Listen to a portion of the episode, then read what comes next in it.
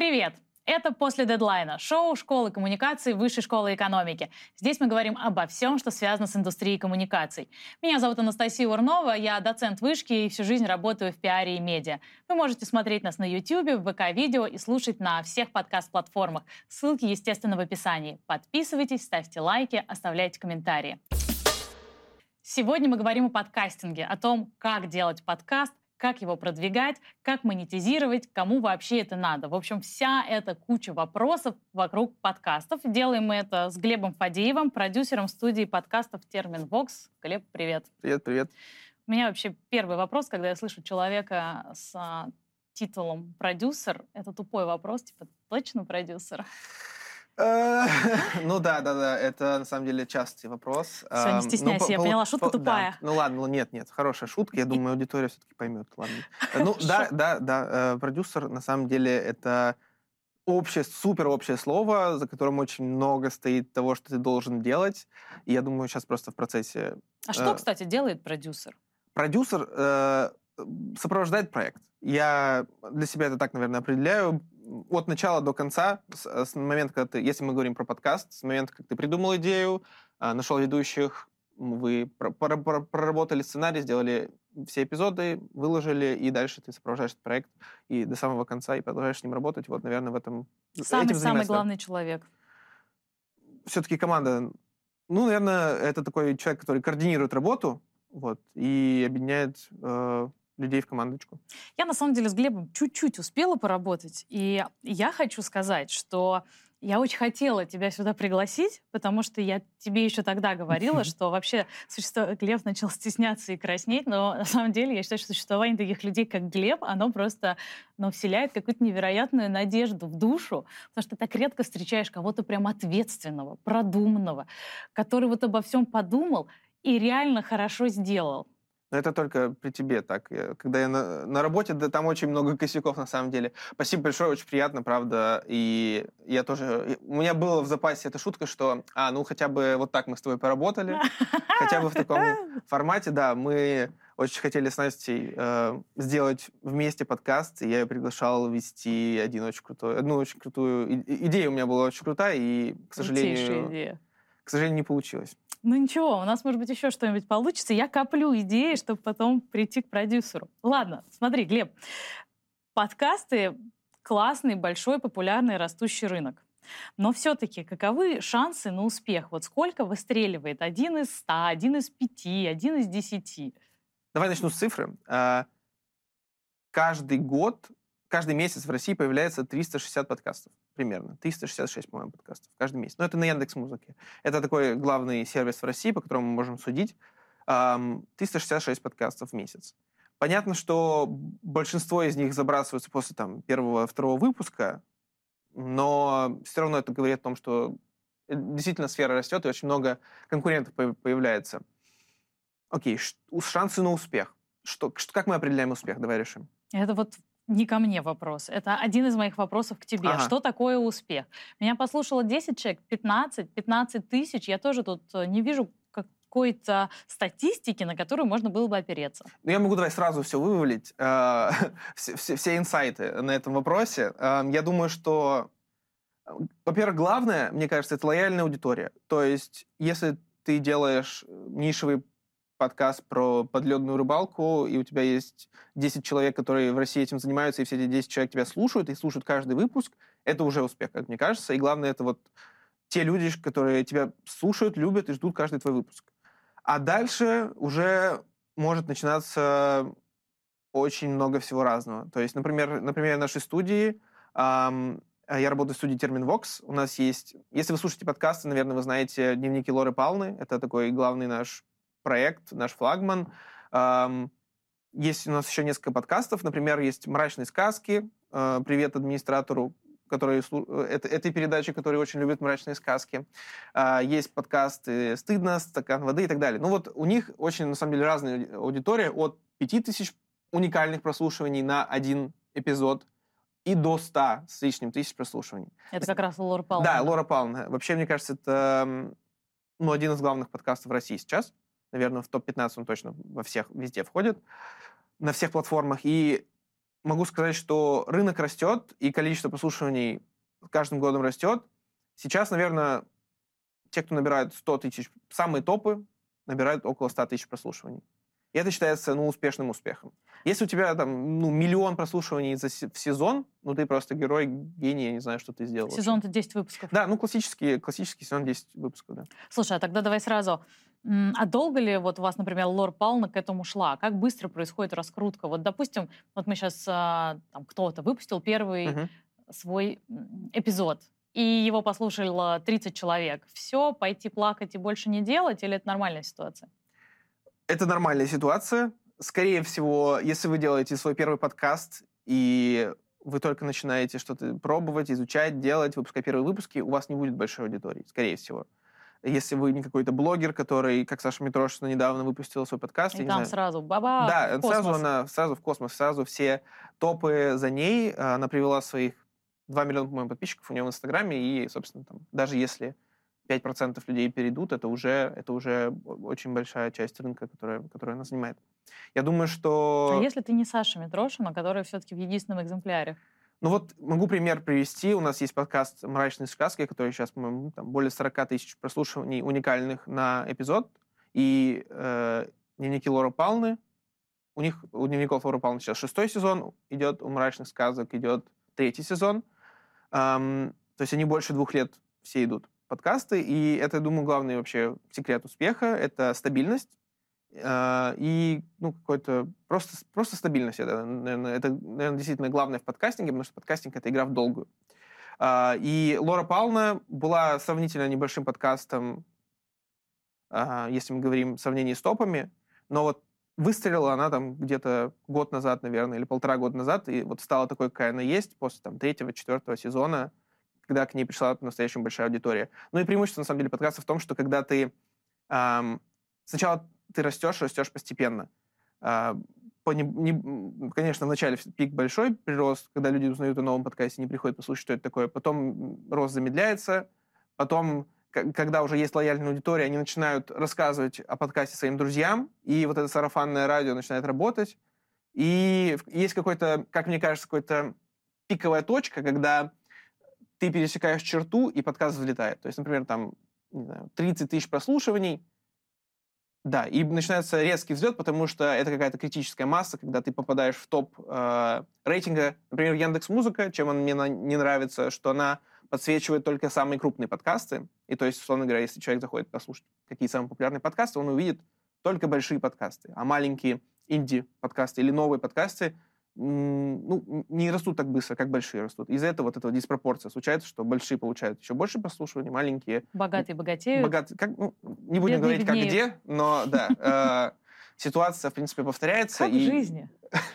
Ситуация, в принципе, повторяется, и, ну, собственно, вот с этим и связан вот этот большой рост. Ты попадаешь в топ, и все платформы тебя видят. И Слушай, я, естественно, очень хочу поговорить подробнее о том, собственно, как раскручивать подкаст. Uh-huh. Ты говоришь, вот ты вышел, и у тебя в самом начале откуда-то берется взрыв, потому что все об этом узнают. Естественно, хочется узнать, а как это так, они все об этом узнают. Но uh-huh. мы это сделаем чуть-чуть попозже. Давай сначала откатимся на тот момент, в который у нас еще нет подкаста. Ну вот, по сути дела, Поправь меня. Ну что такое подкастинг? Сели, поболтали, посмеялись. Главное, чтобы между людьми, хотел сказать, в кадре, людьми, между людьми у микрофона была мания. Ну и все. Нет?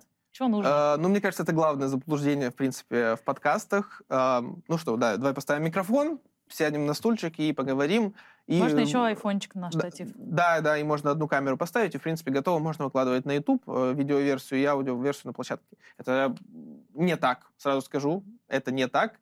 А, да боже, как на примере этого шоу можно сказать, что тут э, много человек задействованы как в препродакшене, так и в постпродакшене.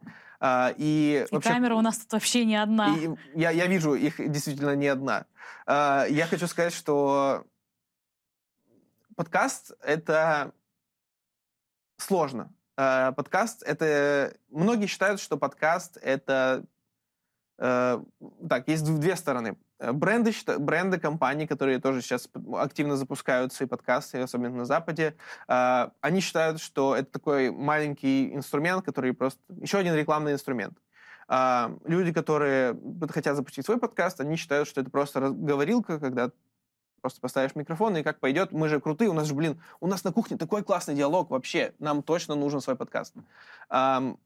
Это круто, что люди хотят вести свои подкасты, но во, во многом они заблуждаются, потому что подкаст, как и в любой другой форме медиа, задействовано много людей, и делать хороший подкаст это действительно сложно. А что нужно? О чем надо подумать? Mm-hmm. О том, ну, я всегда как пиарщик, да, захожу в том числе с, э, со стороны целевой аудитории. Я думаю, с кем я буду разговаривать и что я им дам. Какова их причина меня слушать, какая польза. Мне кажется, слово «польза» вообще очень заюзанное, затертое, mm-hmm. но тем не менее нужное. А, достаточно ли того, что мы будем просто весело смеяться? Ну, не знаю, возьмем какой-нибудь подкаст «Сперва ради», да, супер популярный от «Медузы», я сама была его фанаткой, я помню, как я гуляла с коляской и просто смеялась в голос, потому что это было смешно. Полезно ли? Не знаю, но смешно. Ну вот а что, они же просто болтают. На самом деле, это концепция... Там есть, во-первых, концепция, а, которая во многом позволяет ребятам делать классный контент. Он да, он разговорный, но там все равно есть нарратив, то есть есть структура, как минимум. Э, ребята готовятся, они не просто ставят микрофоны и разговаривают есть о том, что Тема, да, есть да? тема, которую они обсуждают, э, тема выпуска, возможно, какой-то приглашенный гость или комментарий, который они включают.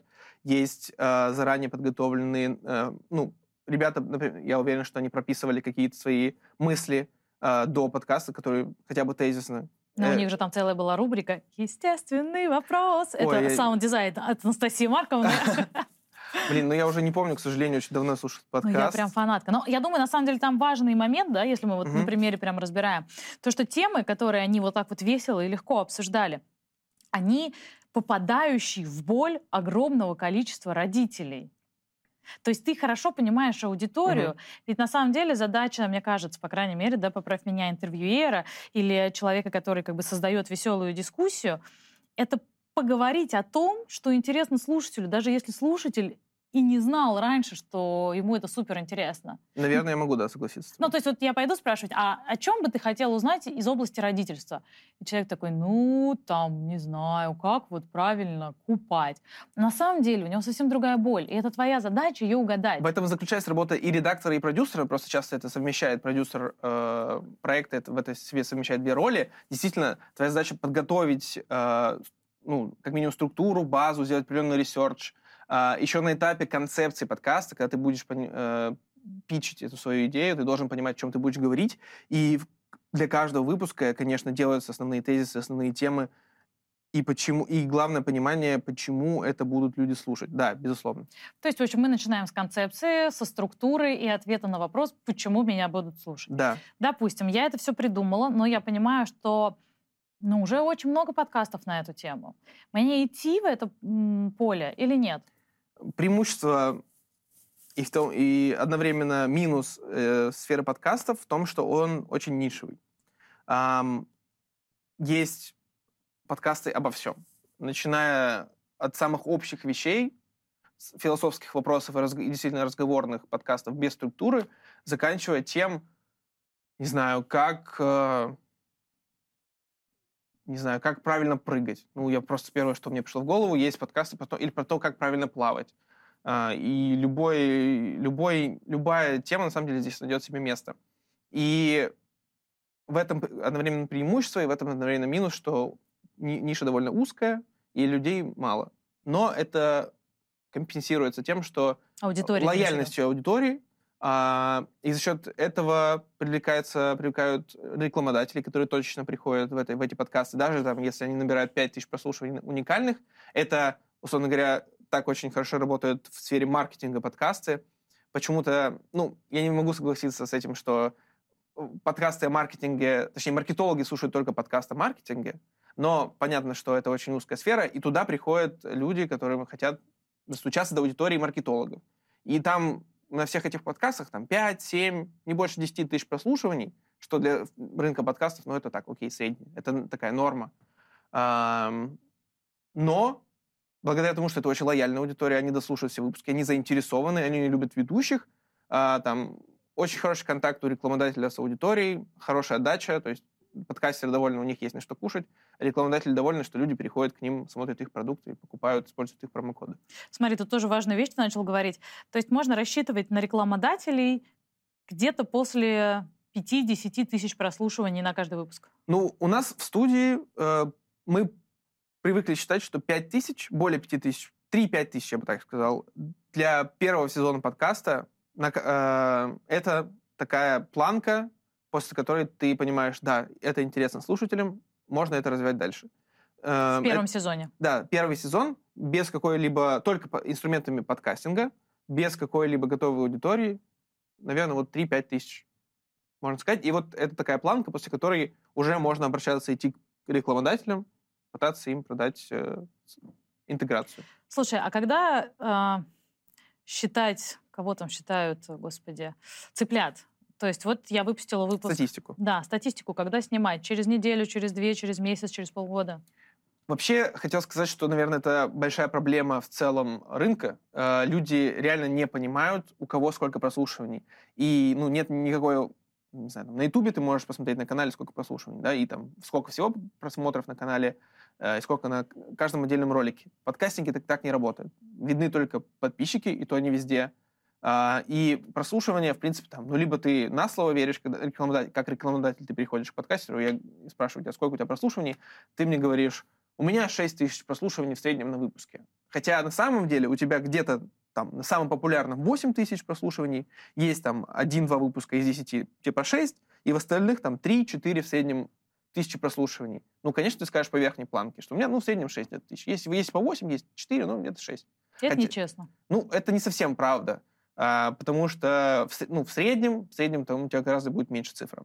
И, наверное, тут ну, не совсем честно перед рекламодателем, но не могу судить.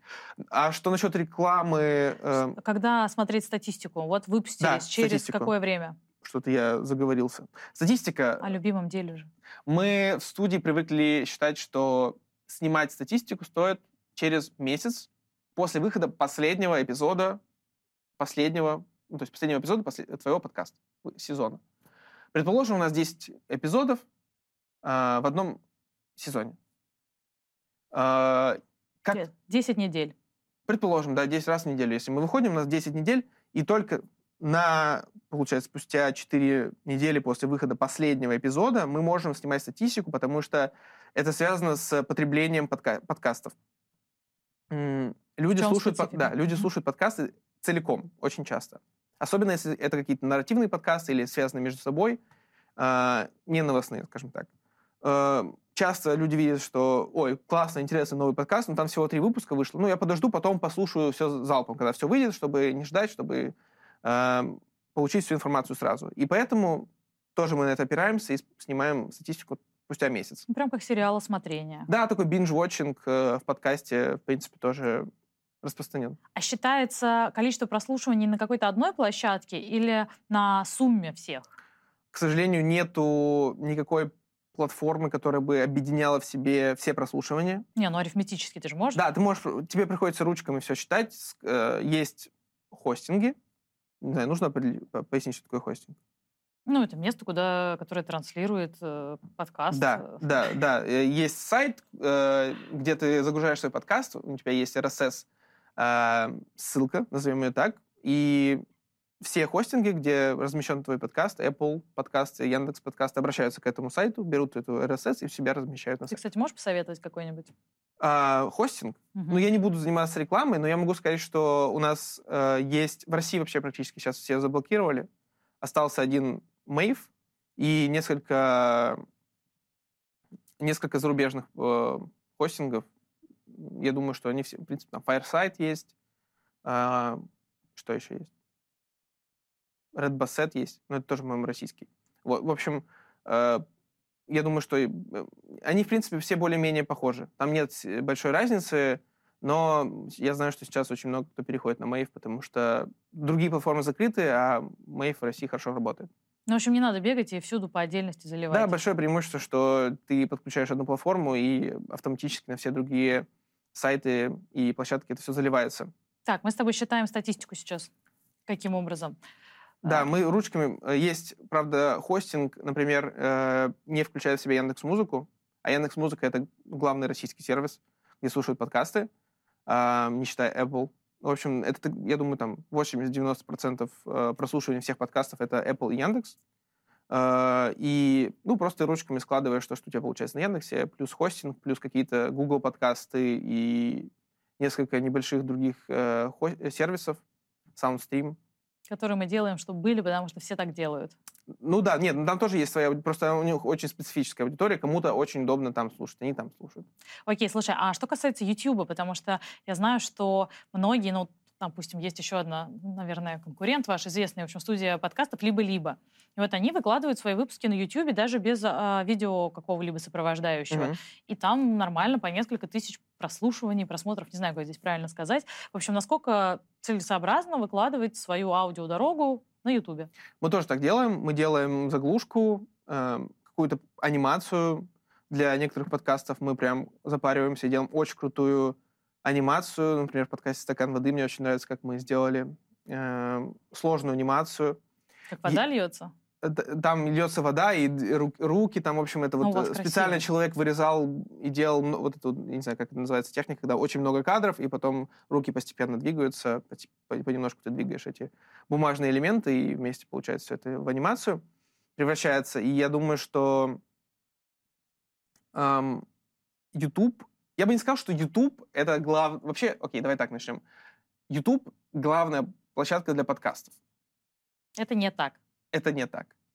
Потому что, э, скорее всего, если мы говорим о классическом понимании, это просто аудио, э, то, что есть, это видео, которое потом просто э, из видео забирается аудиодорожка и загружается на площадке. Это нельзя назвать классическим подкастом. Но, несмотря на это, э, никто не может им запретить делать видеоподкасты. Видеоподкасты самые популярные в России э, подкасты. Это Данила Поперечный, это Куджи, а, что, кто еще есть, я не знаю, Label.com, да, вот то, что, то, что делает Label.com, у них тоже есть свои подкасты. А, и просто потому, что есть аудитория YouTube, они привыкли к а, тому, что они включают что-то на YouTube и параллельно кушают, делают что-то, э, уборку дома. Просто у них такое потребление. Поэтому, да, э, стоит развивать площадку на YouTube, потому что просто некоторые люди никогда не уйдут а, Куда-то еще. На аудиоплощадке, да. А технически, если я делаю видео, да, это же всегда вопрос, а в какие микрофоны? Мне ставить какую-то красивую студию, ставить а, вот эти вот подкастовые микрофоны, mm-hmm. или мне использовать петличку? Я потом просто вытащу аудиодорожку, а будет ли разница? Вот это вот технические вопросы, которые ведь супер важны, но в них сложно разобраться. Не супер важны. Ну вот, например, вот тут вы делаете видеоподкаст, а, и... И говорим в петличке. И говорите в петличке, да. Скорее всего, вы делаете монтаж, и потом оттуда, собственно, с готового видеоролика забираете аудио и выгружаете на подкаст-платформы. Да.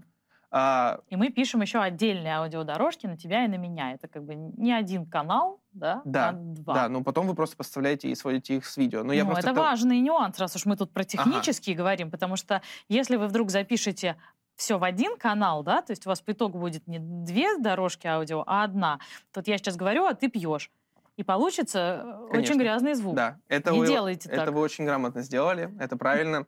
Но я просто к тому, что в, обычном, в обычных подкастах есть еще какой-то саунд-дизайн. В обычных подкастах можно почистить вздохи, как я буду, э, не знаю, там, пить из кружки сейчас, как я вот тут буду что-то усаживаться поудобнее в кресло. Все это будет слышно, скорее, ну, возможно, на видео, я не знаю. А, ну, в общем, в подкастинге это можно все порезать. В подкастинге, может быть, если мы говорим только об аудио, может быть более сложный нарратив. А, видео все-таки ты так не порежешь, будет э, очень, ну, заметно, в общем, если будет много э, Конечно, нарезок. нарезку видно. Да. Угу. Собственно, вот, поэтому в этом, наверное, я для себя определяю главное отличие YouTube. Слушай, подкастов. а бесит слушателей именно подкастов, подкастов, все эти звуки, шевеления на кресле, еще что-нибудь? Это все очень слышно, и это действительно бесит людей. Есть прям маленький процент аудиофилов, которые готовы слушать только идеальный звук. И они об этом пишут в комментариях часто, что у вас какие-то помехи и все такое. Есть, меня всегда удивляет, что есть подкасты, причем довольно большие, которые забивают на качество звука. И выкладывают там записи зума, ну, то есть люди созваниваются через Zoom, каждый у себя удаленно э, записывают и берут дорожку из этого зума. А зум очень сильно съедает качество. и это очень слышно. Или там кто-то пропадает, какие-то помехи. Меня это лично бесит, и просто тяжело слушать. Люди не дос... такие подкасты обычно не дослушивают. У них, возможно, много прослушиваний, потому что э, люди стартуют, потому что интересная тема, но дослушивание таких подкастов очень низкое. Причем я думаю, что когда ты такое слушаешь, ты можешь даже не понимать, что тебя раздражает. Безусловно. И да, отключаться по какой-то другой причине, не зная, что дело в том, что звук-то так себе...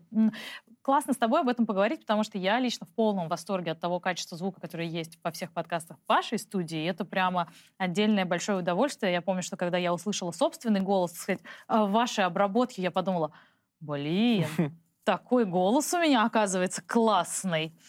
Я хочу сказать спасибо за это Кристине Крыжиновской, нашему генеральному продюсеру, потому что ее позиция всегда строга очень сильно по этому поводу, и э, она, безусловно, утверждена в том, что подкастинг — это про сложные подкасты, это про сложные проекты, про художественные проекты и про качественный звук. Это как бы такой наш бренд, что во всех подкастах мы обязательно делаем студийный звук и никакой другой. Да, даже если сейчас в таких условиях мне нужно сделать, например, гостевой выпуск, с кем-то поговорить, а этот человек не в стране, он в каком-то Лиссабоне, Тель-Авиве или где-то еще, я должен найти человека, который привезет ему туда оборудование, как продюсер, я должен обеспечить качественный звук, либо найти студию, снять ее. Причем сделать это должен недорого, конечно, потому что бюджет у нас не... есть, но э, мы, не, мы не готовы большие деньги тратить на то, чтобы там огромную студию снимать человек. Это называется условия реальной жизни. Сделай классно за не очень дорого. Тут, э, слушай, вот это очень важная вещь, которую ты говоришь, потому что, естественно, мне кажется, перед любым начинающим подкастером, будь то человек или какая-то корпорация, которая хочет бренд. свой бренд, mm-hmm. да, свое медиа, просто поставить микрофоны или все-таки идти в студию. Вот тут вроде бы, да, я бы сказала, вы, конечно, идти в студию. А с другой стороны, я потом открываю YouTube, например, тот же самый, или какие-то подкаст-проекты, журналистов, например. И я вижу, что это люди просто сидят дома с микрофоном, и тоже у них все классно. Как вот все-таки здесь быть? Если мы говорим про бренд, то и если у бренда есть деньги, конечно, стоит обращаться в студию. А, просто потому что есть экспертиза, у бренда есть экспертиза относительно своего продукта, а у подкаст-студии есть экспертиза относительно того, как это все обернуть и технически как это сделать, э, где записать, как смонтировать, как это дистрибутировать. И вот тут должна э, магия рождаться, когда вы совмещаете эти две экспертизы. А очень часто случается так, что бренды, просто какая-то компания находит активного сотрудника, который там, Молодой, М- веселый. Молодой, веселый, да. Вот, ой, ты так классно разговариваешь, еще в медиа разбираешься, там, до этого СММщиком где-то работал. Вот давай, Витек, э, сделай нам э, э, сделай нам подкаст, пожалуйста. Вот сам смонтируй, сам селектируй, мы тебе там вот Олега Ивановича из отдела продаж мы тебе дадим в гости, вот поговоришь с ним, запустишь подкаст. Где и, наши 15 тысяч прослушиваний? И, и, и Витек в шоке, потому что он один все это делает, он не успевает, у него еще какая-то своя работа, наверное, есть. Кроме этого, с ним понятно, у Витька получается что-то сделать, он поставил, поговорил, он сделал, но отдачи-то никакой нет, а, начальник недоволен, и все, все разочаровываются, все расстроены а, и никогда не возвращаются больше в подкастинг. В том числе потому, что а, они не относятся к этому как к серьезному медиа отдельному. Слушай, ну а если я просто человек, то мне тоже идти в студию? Нет, я думаю, что если вы... Я имею в виду, прости, угу. даже, знаешь, не обязательно обращаться именно в продакшн-студию, но мне снимать э, студию аудиозаписи. Или я могу себе домой микрофон купить? Тут не будет точного ответа. Я думаю, что все зависит от того, для чего ты хочешь делать себе подкаст. Когда я начинал еще там больше трех лет назад, когда я делал, делал первые подкасты, я делал их дома. Я попросил у друга микрофон. У него был какой-то микрофон, чтобы записывать музыку. Я попросил этот микрофон, я поставил его, прикрепил кое-как к столу, э, поставил его к дедушке э, и начал разговаривать с дедушкой. И мы, и причем у меня был только один микрофон, я, он что-то говорил, я переводил и говорил в него, потом снова ему этот микрофон переводил. Я думаю, что э, этот вариант для начала, как попробовать, это окей. Попросить у кого-то просто микрофон. Либо просто взять э, телефон, iPhone, я тоже так делал, ставить его в стакан, потому что так его удобно держать, надеть, надеть даже сверху носок, это поп-фильтр, чтобы не было п, б и таких звуков, и в него тоже наговорить. Если у тебя какой-то одиночный нарративный подкаст, где ты только один. А если еще сесть под плед в этот момент? Да, кстати, тоже хороший, хороший вариант накрыться пледом или сесть в комнате, где есть ковры и книги, которые съедают весь звук. А, и нет, ну, в общем, хорошая акустика получается. Мне, кстати, кажется, что это важный нюанс. Многие думают, что лучше всего записывать дома звук в каком-нибудь пустом помещении. И не знают, что лучше всего выбрать максимально захламленное помещение, Да, чтобы да. звуку было не от чего отражаться. Э, Есть, боже мой, я забыл, в общем, есть одна известная журналистка, которая делала один из главных подкастов э, на Западе, и она записывала все выпуски из коморки своей просто. Там у нее какие-то вещи, одежда, она просто так прикрывала дверь и садилась, писала свои эпизоды. Ам, Поэтому, если вы начинающий, если вы просто хотите попробовать для начала, можно и просто попробовать с телефоном, потом посмотреть, как это пойдет. Там, попробовать записать какой-то кусок, попробовать его смонтировать. Ам, Так, а если я амбициозный человек, и я такой, я точно буду если, делать. да, если ты готов в это инвестировать и готов серьезно делать подкаст, в первую очередь в долгую, можно купить, и я очень советую купить простой микрофон, э, профессиональный, но недорогой. Это сколько примерно будет стоить? Я думаю, до 10 тысяч это можно очень хороший микрофон купить, там, с э, подставкой с, э, или с рукой, которая будет держать микрофон. Э, ну, из хороших могу посоветовать Samsung Q2U. Это такой микрофон, ну, он стоит от 6 до 10 тысяч рублей в разных магазинах в разное время. Хорошо, а скажи, пожалуйста, а если я при этом записываю такой подкаст с гостями, Мгм. и еще действительно проблема в том, что многие люди сейчас разбросаны по миру. Вот как мне быть? Мне что, отправлять этим людям с курьером а, и с инструкцией микрофон? Мне для них искать а, студию звукозаписи? Но это явно очень сразу косты мне поднимает. Или что? Да, эм, тут несколько вариантов. Первый, если есть деньги, мы можем отправить микрофон. Такое, такая услуга тоже есть. Не во всех городах. А, А это прям кто-то такую услугу предоставляет? Да, можно, можно арендовать, например. Ничего Есть студии звукозаписи, которые могут э, на- выезд опри- организовать, и вместе с человеком приедут и все сделают, запишут и уедут. И потом тебе файлы эти пришлют.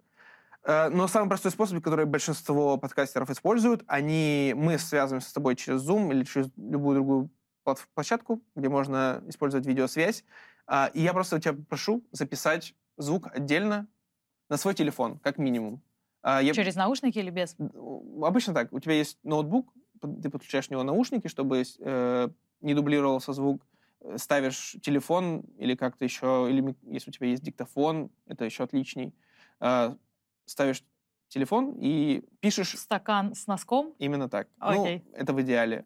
А, и пишешь туда звук. Собственно, потом мы берем эту дорожку, берем дорожку, которую мы у себя писали, и сводим. Вот, потому что, как я уже сказал, все платформы для видеосвязи, они съедают качество звука. Ну да, не выжимают. А, мы уже очень много раз сказали слово саунд-дизайн. Вот скажи мне, пожалуйста, опять же, если я запускаюсь, неважно, человек или бренд, мне прям сразу по всему, по всем этим вопросам заморачиваться? Или я могу решить, что вот я делаю MVP, да, такой минимум value product, и думаю, окей, начнет расти, я буду в это больше инвестировать, буду делать какой-нибудь дизайн и так далее. Или лучше вот прям сразу делать классный, качественный продукт? Ну, Что такое, что ты имеешь в виду под MVP? Ну, это из разряда мы сели, взяли какую-нибудь музыку с бесплатного, со стока. да, со стока. У меня есть начало, у меня есть конец. Ну и поговорили. Никакого там дополнительных звуков, а, какой-нибудь подложки, ничего и нет. Тогда нет. Тогда я считаю, что в таком смысле тебе точно нужен саунд-дизайн, потому что сейчас уже порог входа гораздо выше, чем был три года назад, чем пять лет назад. Ну, точно так же, как и на YouTube, да. Раньше ты мог, боже мой, с телефона снимать на YouTube видосы, и это было приемлемо. Сейчас, чтобы что-то выложить на YouTube, тебе нужна студия, тебе нужен череп на полке и красивые а, кубы, Кубы. которые будут подсвечиваться обязательно, и несколько камер, и люди, которые тебе будут помогать, чтобы люди хотя бы просто посмотрели, что у тебя там. Если у тебя какое-то будет неприемлемое качество, хоть какой у тебя будет классный контент, ну, люди не нажмут, к сожалению. Такая реальность сейчас. И в подкастинге, я думаю, примерно так же, потому что, опять же, делать хороший звук и делать хороший подкаст — это сложно. И все-таки единственное, что тебе нужно сделать, это сделать хороший звук. У тебя, не, у тебя, окей, есть аудио и видео в данном случае, да, но там у тебя только аудио. И это самая главная составляющая, поэтому на ней, я считаю, нельзя экономить и нельзя ее... Экономить. Оставлять. Сколько мне нужно денег на один выпуск? на один выпуск, смотря что ты делаешь. Если ты одна, делаешь подкаст, если ты делаешь с гостями, или если ты делаешь Давай вдвоем я сложный нарративный подкаст. Очень, очень разные будут ситуации. Если, эм, давай разберемся с командой. Давай. Вообще в идеале, какая у тебя должна быть команда? Предположим, ты делаешь не в студии, ты делаешь какой-то свой подкаст, но у тебя есть друзья, с которыми ты можешь это делать, например. Эм, в первую очередь нужен... Предположим, на, на ведущем мы сэкономим, Конечно, я я, буду я сам буду вести подкаст, кто мне нужен вообще, я самый крутой. А, есть э, звукорежиссер обязательно. Если говорить о суммах, то тут, наверное, очень зависит, опять же, от сложности аудио. Если мы делаем простой, э, например, интервью, а, э, разговорный подкаст, но там есть какие-то небольшие вставки, небольшие, э, ну, например, джингл там есть, там есть отбивка, и нужно просто почистить и свести эти две дорожки вместе. Я думаю, что это примерно от 5 до 10 тысяч рублей. Может быть, средний ценник, в зависимости от экспертности. А, Может быть, даже меньше э, немножко. А, Если чуть-чуть более сложный саунд-дизайн, то там может быть до 15 тысяч рублей. Мгм. А сколько стоит... э, Надо делать, наверное, какой-то авторский джингл, да? В идеале, конечно, да, чтобы что-то было цепляющее твое. Лучше, опять же, со звукорежиссером вместе это сделать, придумать какой-то прикольный концепт или просто фразу, или заедающую мелодию. Есть люди, которые, опять же, не, не, за, большую, не за большую стоимость могут написать джингл сам. сами. Небольшая стоимость, это сколько? Я думаю, от, 3, от 3 до 5, до 7 тысяч рублей вполне можно сделать хороший джингл. То есть получается, что у меня на то, чтобы вот запуститься, выложить первый выпуск, уйдет там, ну, где-то порядка 15 тысяч. Это без э, техники Если и без вклад- аренды студии. Это если ты, вкла- э, если ты вклад, вкладываешься, и ты все это не сам делаешь, то да. Давай... Не, ну я все-таки не многорукий Шива, я не могу и вести, и саунд-дизайн Мгм. делать, и музыку Да. писать, если это не классный подкаст о том, как писать музыку. Да. Предположим, что нет. Да, ну тогда так, да. 5-10 тысяч рублей — это звукорежиссер, еще, скажем так, 5 тысяч джингл. А, А еще, наверное, я все-таки беру в аренду студию, например. если, да, если так, то это можно найти хорошую студию от пол- полутора тысяч рублей в час. А вот скажи, кстати, вот если я беру, э, хочу записывать подкаст в течение часа, мне надо арендовать студию на час или все-таки там должен быть, э, ну, зазор на до-после, то есть как бы минимум два часа? Это такой технический, но важный Смотря момент. какой ты делаешь подкаст. Если ты делаешь долгий разговорный подкаст, и ты понимаешь, что это будет большая беседа, а, конечно, нужно брать два часа. Ну, студия не закладывает, э, когда ты арендуешь на студии час, она туда входит твое перемещение, твои Мгм. начало, отбивки и так далее. То есть тебя выгонят через час буквально. А, поэтому, да. Ну, вообще, если ты делаешь, например, на 40 минут, то вряд ли ты... Хотя нет, можно уложиться за час, если хорошо постараться. Ну и плюс мы еще, наверное, добавим какие-то деньги на дизайнера, который нарисует мне красивую обложку. Ой, без это, тоже очень, это тоже очень важно, конечно же. Конечно же, это очень важно. Обложка и в идеале еще социальные сети какой-то, брендинг определенный, чтобы был, Какие нужны социальные сети подкасту? как любому другому медиа. Телеграм-канал подойдет. Как мне кажется, сейчас очень актуальный, самый главный, наверное, инструмент для телеграм-канала. Как для любого блогера, Инстаграм, Телеграм, ВКонтакте. Окей. Тут, я думаю, не сильно отличается от основных приемов SMM, которые используют. А важно, кстати, иметь какой-то обратный канал связи с аудиторией, чтобы мне могли что-то писать? Или это тут второстепенную роль играет? Ну, если для тебя это важно, то, конечно, тебе это нужно. То есть, ну, поэтому я считаю телеграм-канал супер крутой темой, где очень быстро ты получаешь отклик, ты говоришь, окей, смотрите, у нас уже новый выпуск вышел, и тебе в комментарии пишут, отстой тема, тебе говорят. Э, И... Или наоборот, ой, очень классная тема, зови этого гостя еще. В общем, В хочется этом плане, да, это. Телеграм очень классный э, канал для получения фидбэка, и, ну, подкастинг же считается таким медиа, где слушатель очень близок к автору, не только потому, что ты ему в уши говоришь э, что-то. То есть, когда человек надевает наушники, ты остаешься с ним наедине.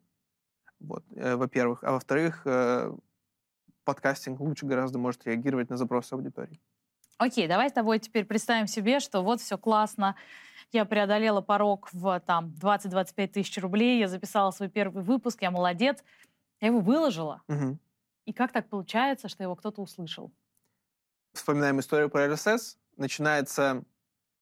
загруж- Мы загружаем аудио на платформу, она автоматически появляется на всех площадках. Apple подкасты, Яндекс, Google, Google подкасты и SoundStream. А, и все, в принципе, он там лежит. И чего? И, и все. Ну, Вот, и тут начинается главное, наверное, преимущество сту- студии, почему стоит обратиться к студии, потому что у студии часто есть контакты людей, которые работают на этих платформах. Потому что а, подкасты, к сожалению, а, э, никак нельзя продвигать самостоятельно, кроме как инструментами социальных сетей. Поэтому, опять же, они очень важны. Если у тебя нет готовой аудитории, а, тебе очень трудно будет набрать первые, первые пр- прослушивания. Есть где-то примерно один человек, который работает н- на, в Apple подкастах. И это, на этого одного человека сваливается сотни заявок в день а, о том, что, ребят, смотрите, у нас очень классный подкаст, пожалуйста, разместите его на, на вашей странице. И этот редактор а, за- заходит на свою страницу Apple подкаст и видит, у него есть главный, фи- называется фичеринг. Э, Любое попадание в рейтинг или в какую-то подборку, это называется в подкастинге фичеринг. Когда ваш подкаст зафич, зафичерит, большой прирост сразу же, конечно же. И э, за счет этого подкасты удерживают свою аудиторию и увеличивают ее. Например, чаще, чаще всего есть э, раздел «Слушайте новое». Например, если мы на- примере Apple подкастов «Слушайте новое». И главный раздел. Э- Этим занимается редактор. Остальным занимаются алгоритмы. Э, в и я Яндекс- не могу заплатить за это. ты, просто да, это, это- надежда. да, просто надежда. Ты должен свой подкаст продать. И, э, ты должен достучаться до редактора, во-первых. Он может тебе не с первого раза ответить или вообще не ответить. А, во- во-вторых, ты должен убедить его, что это классный подкаст, и что сейчас он будет актуален, или почему он крутой. И, в принципе, ждать. А чем а, здесь может помочь тебе продакшн-студия? Вот, допустим, я сама не могу написать этому человеку, или у вас есть на него какой-то более короткий выход? Ну вот, я думаю, что да, во-первых, э, часто у людей, которые долго работают с сервисом, у них есть уже личные контакты, когда ты, например, у нас выходит новый сезон подкаста, и мы уже несколько раз писали письмо на почту, нам не отвечают. Наш выпускающий редактор может написать в личные сообщения реда- э, лично этому редактору и сказать, смотри, привет, у нас вышел классный подкаст, посмотри, пожалуйста, на почте. Она такая, ой, привет, да, Не видела. не видела, да, или, или решила сказать, что не видела. Ну, в общем, бывает по-разному, и действительно она может, например, в таком случае как-то нам чуть-чуть попроще, может быть, в этом плане. Я так понимаю, Яндекс Музыка работает так же. Э, да, да, там тоже ты должен связываться с редакторами, отправлять заявку. Э, и еще преимущество студии в том, что у них уже есть э, готовый бренд, и они уже долго работают с этими площадками, и они отвечают за качество.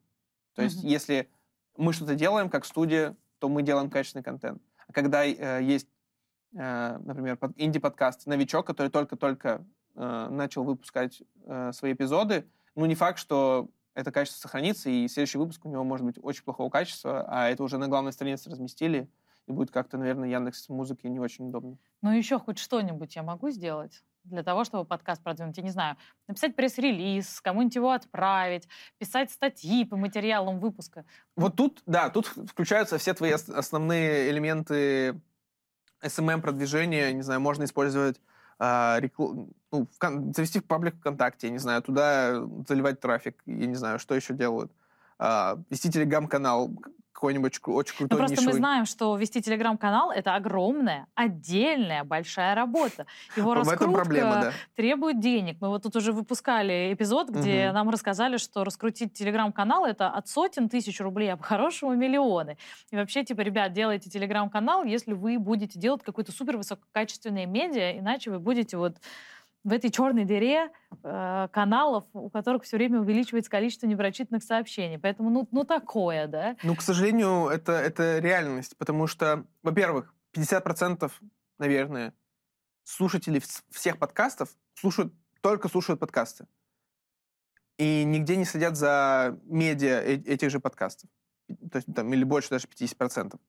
А, и они не уходят никуда с этих аудиоплощадок. А, поэтому маленькая часть аудитории только переходит в твой канал. Во-вторых, у тебя действительно никак других возможностей, кроме как э, других возможностей рассказать о своем подкасте нет. Только социальные сети, только инструменты подкастинга, э, какое-то позиционирование бренда. Ты можешь, конечно, ходить, в- еще вот есть классный инструмент, ходить кому-то в гости. Умный А, Глеб. Например, рассказать про свою студию в каком-нибудь другом подкасте. Привет. термин Vox, например, рассказать. А, тоже люди таким образом узнают про другие подкасты. Я теперь буду ждать приглашения, конечно. Хорошо.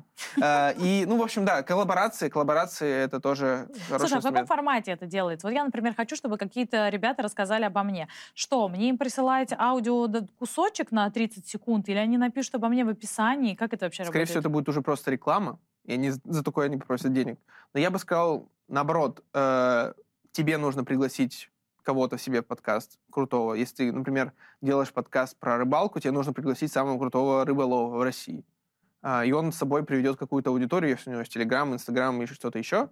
А, он приведет с собой эту аудиторию, и люди узнают про твой подкаст о рыбалке Через этого человека. через этого человека, да. Тоже нормас. Слушай, реклама. И ты говоришь, они будут брать за это деньги. Сколько вообще примерно стоит реклама в подкасте? Ваш мутный этот рынок с темной водой. опять же, это темная вода, никто ничего не знает о рекламе в подкастах на самом деле. А, потому что всю, вся информация, ну, ей никто не делится, кроме сами, сами, сами студии делятся с рекламодателями, эта информация, а между собой никто не делится. А, я могу сказать, что, ну, наверное, зависит, понятно, что зависит от количества прослушиваний. А, Ну от- дай хотя бы какие-то вилки. Просто, понимаешь, я знаю, что, например, очень крутой а, блогер в Инстаграме берет там полмиллиона, миллион и так далее. В Телеграме были цены чуть дешевле, но это все равно там 200, 300, 400 тысяч рублей. Если ты маленький, там 50, 30 тысяч рублей. Что вообще происходит в подкастах? Я думаю, что от 5 до 100 тысяч рублей. Вот так я бы сказал. То есть, наверное, вот э, в выпусках топовых подкастов, которые собирают там 50, 60, 70 и больше тысяч прослушиваний, цифра может доходить до 100 тысяч э, рублей за эпизод, э, за интеграцию. Прошу прощения. За интеграцию. Э, если мы говорим о небольших нишевых подкастах, вроде где там 3-5 тысяч прослушиваний, собственно, где-то ну, рекламная интеграция может где-то так стоить 5-10 тысяч. Ну, Но Это просто очень сильно компенсирует, э, опять же, лояльность аудитории.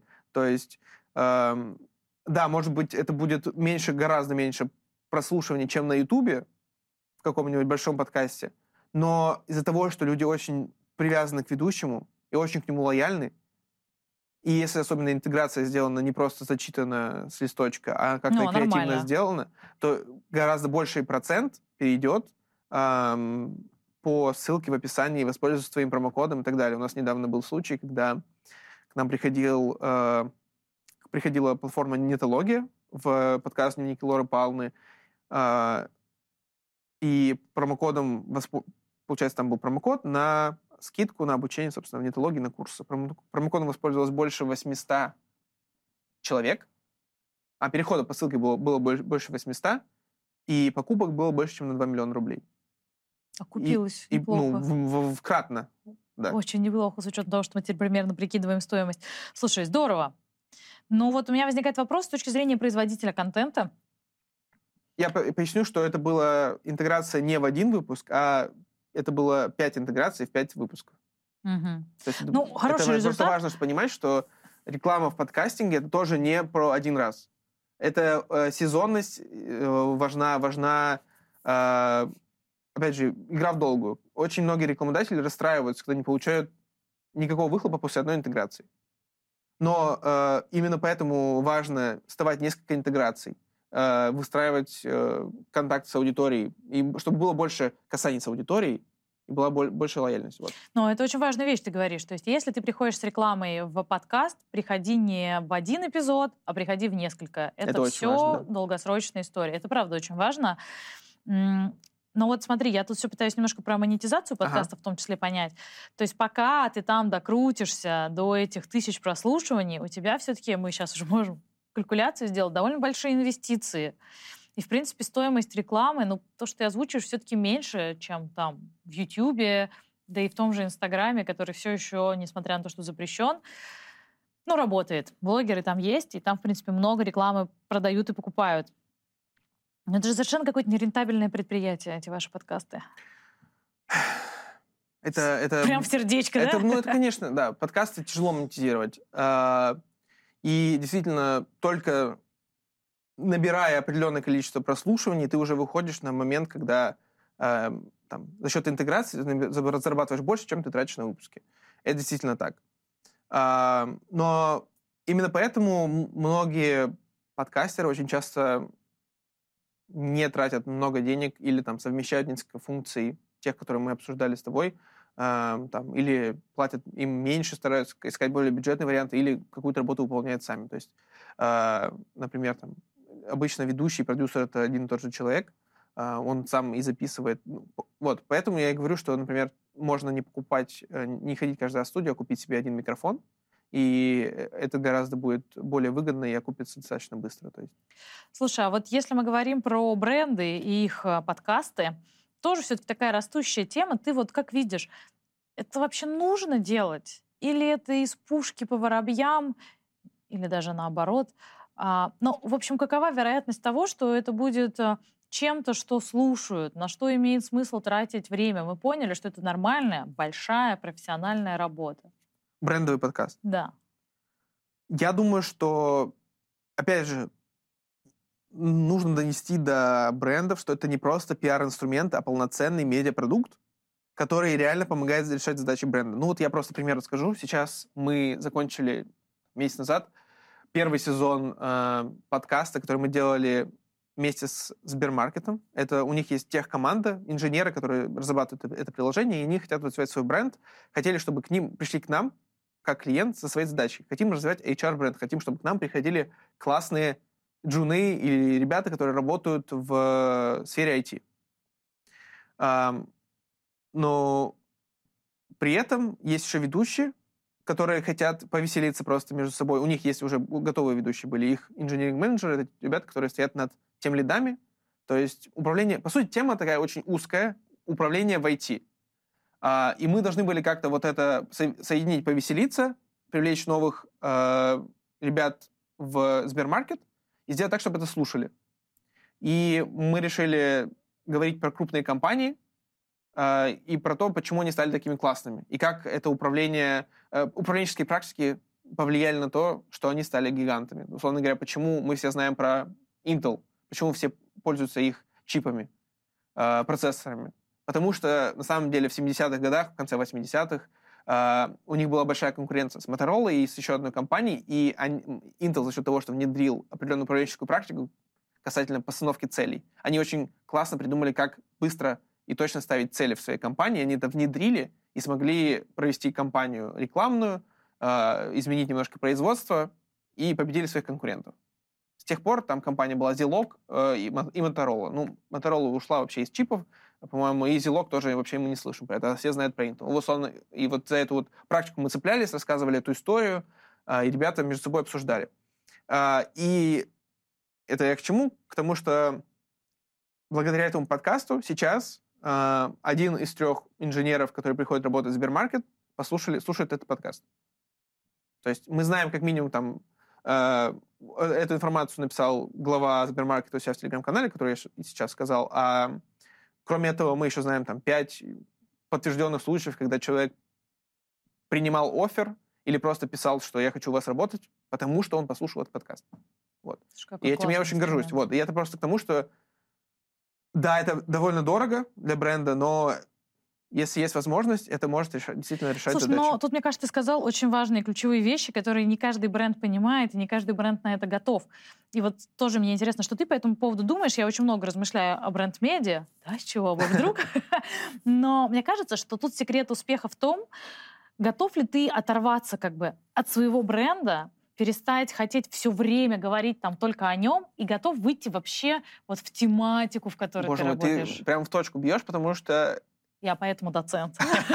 Потому что действительно эм, э, брендовый подкаст — это не рекламный подкаст, это не 30 минут разговоров о бренде. И часто а, брендовые подкасты вообще не о бренде. Вообще не о бренде.